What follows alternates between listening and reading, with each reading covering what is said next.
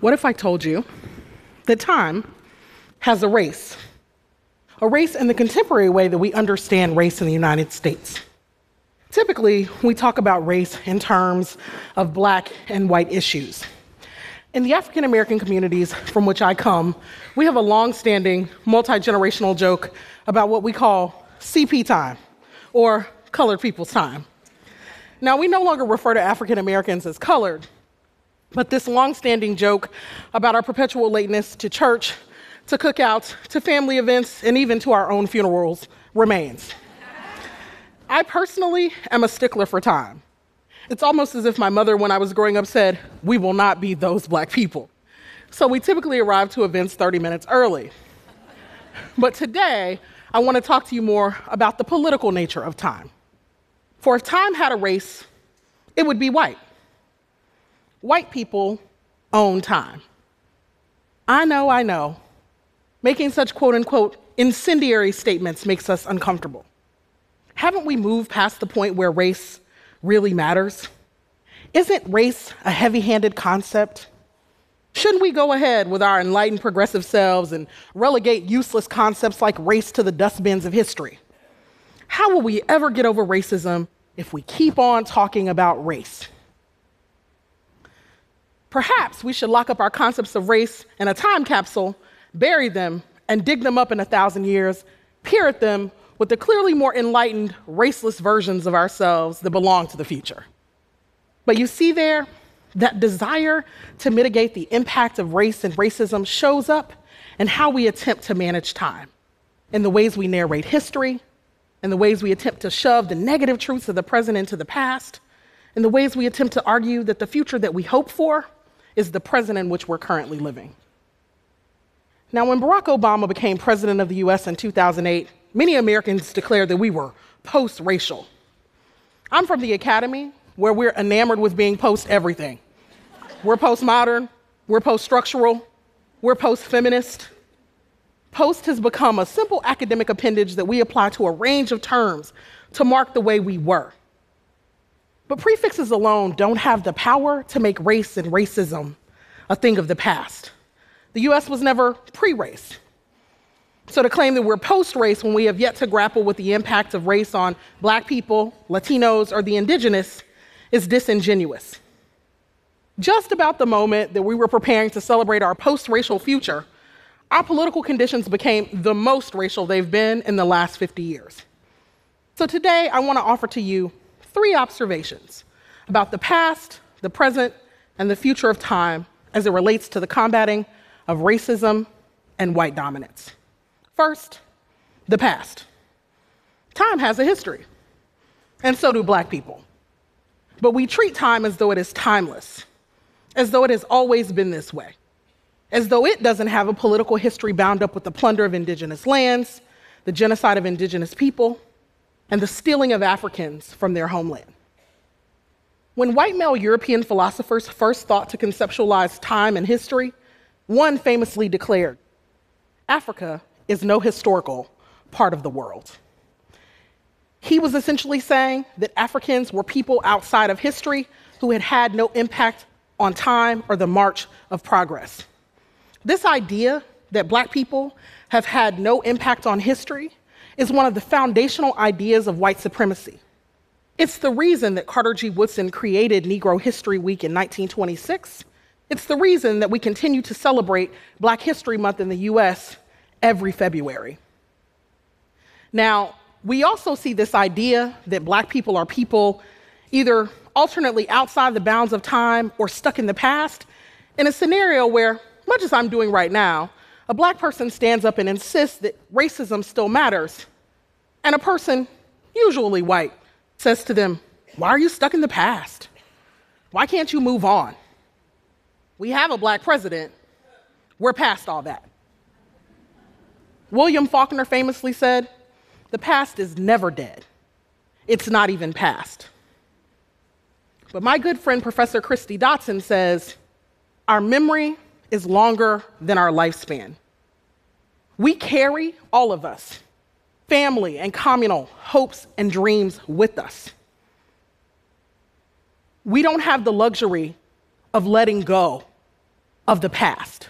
But sometimes our political conditions are so troubling that we don't know if we're living in the past or we're living in the present. Take, for instance, when Black Lives Matter protesters go out to protest unjust killings of Black citizens by police, and the pictures that emerge from the protest look like they could have been taken 50 years ago. The past won't let us go, but still, let us press our way into the present. At present, I would argue that the racial struggles we are experiencing are clashes over time and space. What do I mean? Well, I've already told you that white people own time. Those in power dictate the pace of the workday. They dictate how much money our time is actually worth. And Professor George Lipsitz argues that white people even dictate the pace of social inclusion. They dictate how long it will actually take for minority groups to receive the rights that they have been fighting for. Let me loop back to the past quickly to give you an example. If you think about the civil rights movement and the cries of its leaders for freedom now, they were challenging the slow pace of white social inclusion. By 1965, the year the Voting Rights Act was passed, there had been a full 100 years between the end of the Civil War and the conferral of voting rights on African American communities. Despite the urgency of a war, it still took a full 100 years for actual social inclusion to occur. Since 2012, conservative state legislatures across the U.S. have ramped up attempts to roll back African American voting rights by passing restrictive voter ID laws and curtailing early voting opportunities. This past July, a federal court struck down North Carolina's voter ID law, saying it, quote, targeted African Americans with surgical precision. Restricting African American inclusion in the body politic is a primary way that we attempt to manage and control people by managing and controlling time. But another place that we see these time-space clashes is in gentrifying cities like Atlanta, Brooklyn, Philadelphia, New Orleans, and Washington, D.C., places that have had Black populations for generations. But now, in the name of urban renewal and progress, these communities are pushed out in service of bringing them into the 21st century.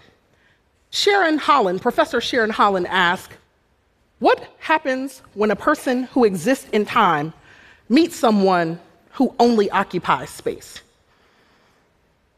These racial struggles are battles over those who are perceived to be space takers and those who are perceived to be world makers. Those who control the flow and thrust of history are considered world makers who own and master time. In other words, white people.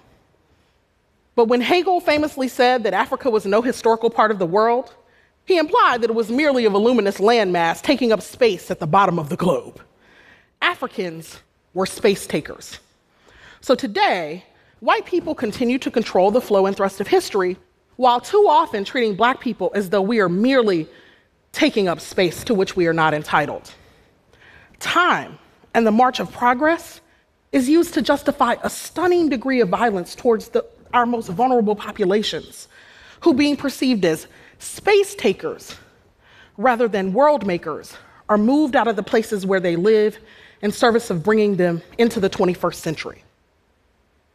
Shortened lifespan according to zip code is just one example of the ways that time and space cohere in an unjust manner in the lives of Black people. Children who are born in New Orleans zip code 70124, which is 93% white, can expect to live a full 25 years longer than children born in New Orleans zip code 70112, which is 60% Black. Children born in Washington, D.C.'s wealthy Maryland suburbs can expect to live a full 20 years longer than children born in its downtown neighborhoods. Ta Coates argues that the defining feature of being drafted into the Black race is the inescapable robbery of time. We experience time discrimination, he tells us, not just as structural, but as personal. And lost moments of joy, lost moments of connection, lost quality of time with loved ones, and lost years of healthy quality of life. In the future, Do you see black people? Do black people have a future? What if you belong to the very race of people who have always been pitted against time? What if your group is the group for whom a future was never imagined? These time-space clashes between protesters and police, between gentrifiers and residents, don't paint a very pretty picture of what America hopes for black people's future. If the present is any indicator, our children will be undereducated, health maladies will take their toll, and housing will continue to be unaffordable. So if we're really ready to talk about the future, perhaps we should begin by admitting that we're out of time. We black people have always been out of time. Time does not belong to us. Our lives are lives of perpetual urgency. Time is used to displace us, or conversely, we are urged into complacency through endless calls to just be patient. But if past is prologue, let us seize upon the ways in which we're always out of time anyway to demand with urgency freedom now. I believe the future is what we make it. But first, we have to decide that time belongs to all of us. No, we don't all get equal time, but we can decide that the time that we do get is just and free. We can stop making your zip code the primary determinant of your lifespan. We can stop stealing learning time from black children through excessive use of suspensions and expulsions.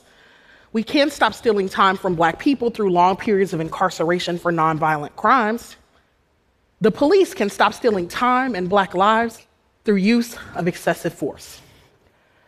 I believe the future is what we make it. But we can't get there on colored people's time, or white time, or your time, or even my time. It's our time. Ours. Thank you.